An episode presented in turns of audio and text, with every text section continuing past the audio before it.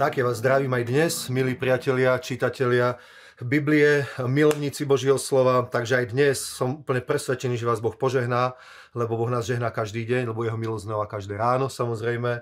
Takže poďme na to, Žálm 59, prvých 8 veršov a hovorí tu Božie slovo, že Boh nás chráni, ale tu hovorí špeciálne, že nás chráni pred tými, ktorí nás chcú zničiť, ktorí nám chcú škodiť, pred, tými, pred našimi nepriateľmi. A toto je aj také jedno trošku negatívne konštatovanie, že skrátka máme aj nepriateľov. Nie preto, že sme sa my tak rozhodli, lebo my proste robíme presne to, čo pán povedal, že ak je to možné, majte pokoj so všetkými ľuďmi, ale hovorí, ak je to možné, pretože to skrátka nie je možné so všetkými ľuďmi.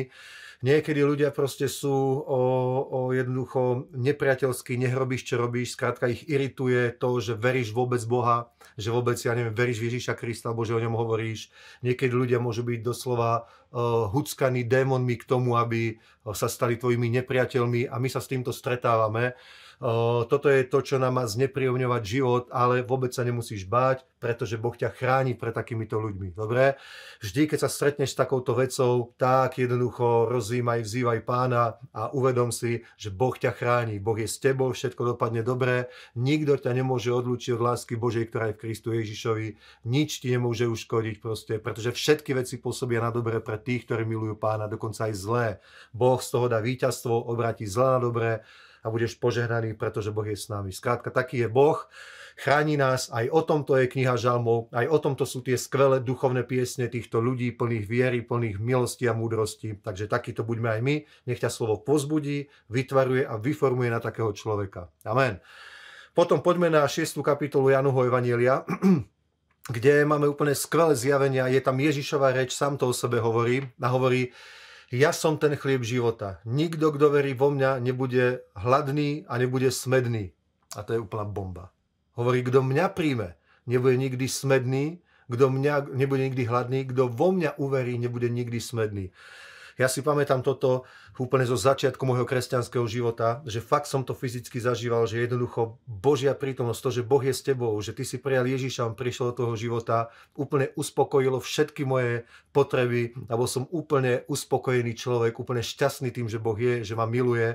Doslova v duchovnom zmysle naozaj všetok ten hlad a ten smet z môjho života zmizol a úplne som našiel uspokojenie v našom skvelom pánovi Ježišovi Kristovi. Halelujá. A presne Ježiš o tom hovorí, že to není nejaké náboženstvo, že toto musíte robiť, toto musíte robiť, tak sa musíte modliť, toto nesmiete robiť, tamto nesmiete robiť a my sa len snažíme toto dodržiavať, aby sa Boh na nás náhodou nehneval alebo nehneval moc. A pritom Ježiš povedal niečo úplne iné. Povedal, že ty keď neho uveríš, keď ho príjmeš, on príde do tvojho života, naplní ťa pokojom, radosťou, spravodlivosťou, silou a nebudeš nikdy hladný, nebudeš nikdy smedný. Amen. A ak sa to niekde rokmi aj stratí z ľudského života, vždy sa môžeš tejto tzv. prvej láske obnoviť, vždy môžeš prísť k pánovi znovu proste nájsť Ježiša ako svoj chlieb života, ktorý naplnil všetky tvoje životné potreby, tie skutočne dôležité a vážne. Amen. Takže to vám prajem, nech, nech toto Pán robí v tvojom živote, nech tvoje spoločenstvo s Bohom je také, že Ježíš prichádza do tvojho života, úplne ťa uspokojuje, nasycuje a si spokojný a šťastný človek. Amen. Potom poďme pozrieť knihu sudcov, 10. a 11. kapitolu.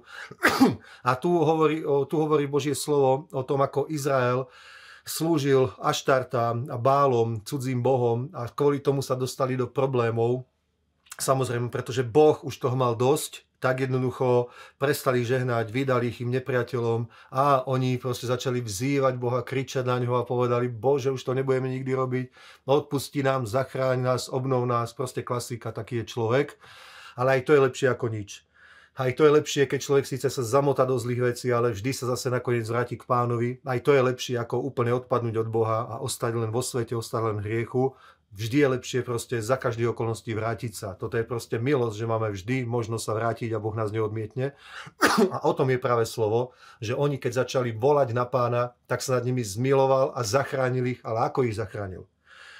Tak, že povolal človeka, povolal sudcu, povolal charizmatického človeka, A tu hovorí Božie slovo práve o Jeftovi. Jefta to bol zaujímavý chlapík, ktorého najprv odmietli úplne, že ty si úplne nula, nikto, odmietli ho preč. A potom, keď sa dostali do, do o, problémov, že voči ním vyťahli nepriatelia a nemali, kto by ich viedol, kto by ich zachránil, vtedy si na ňo spomenuli a povolali ho, o, prosili ho, aby prišiel späť a zachránili ich a on prišiel.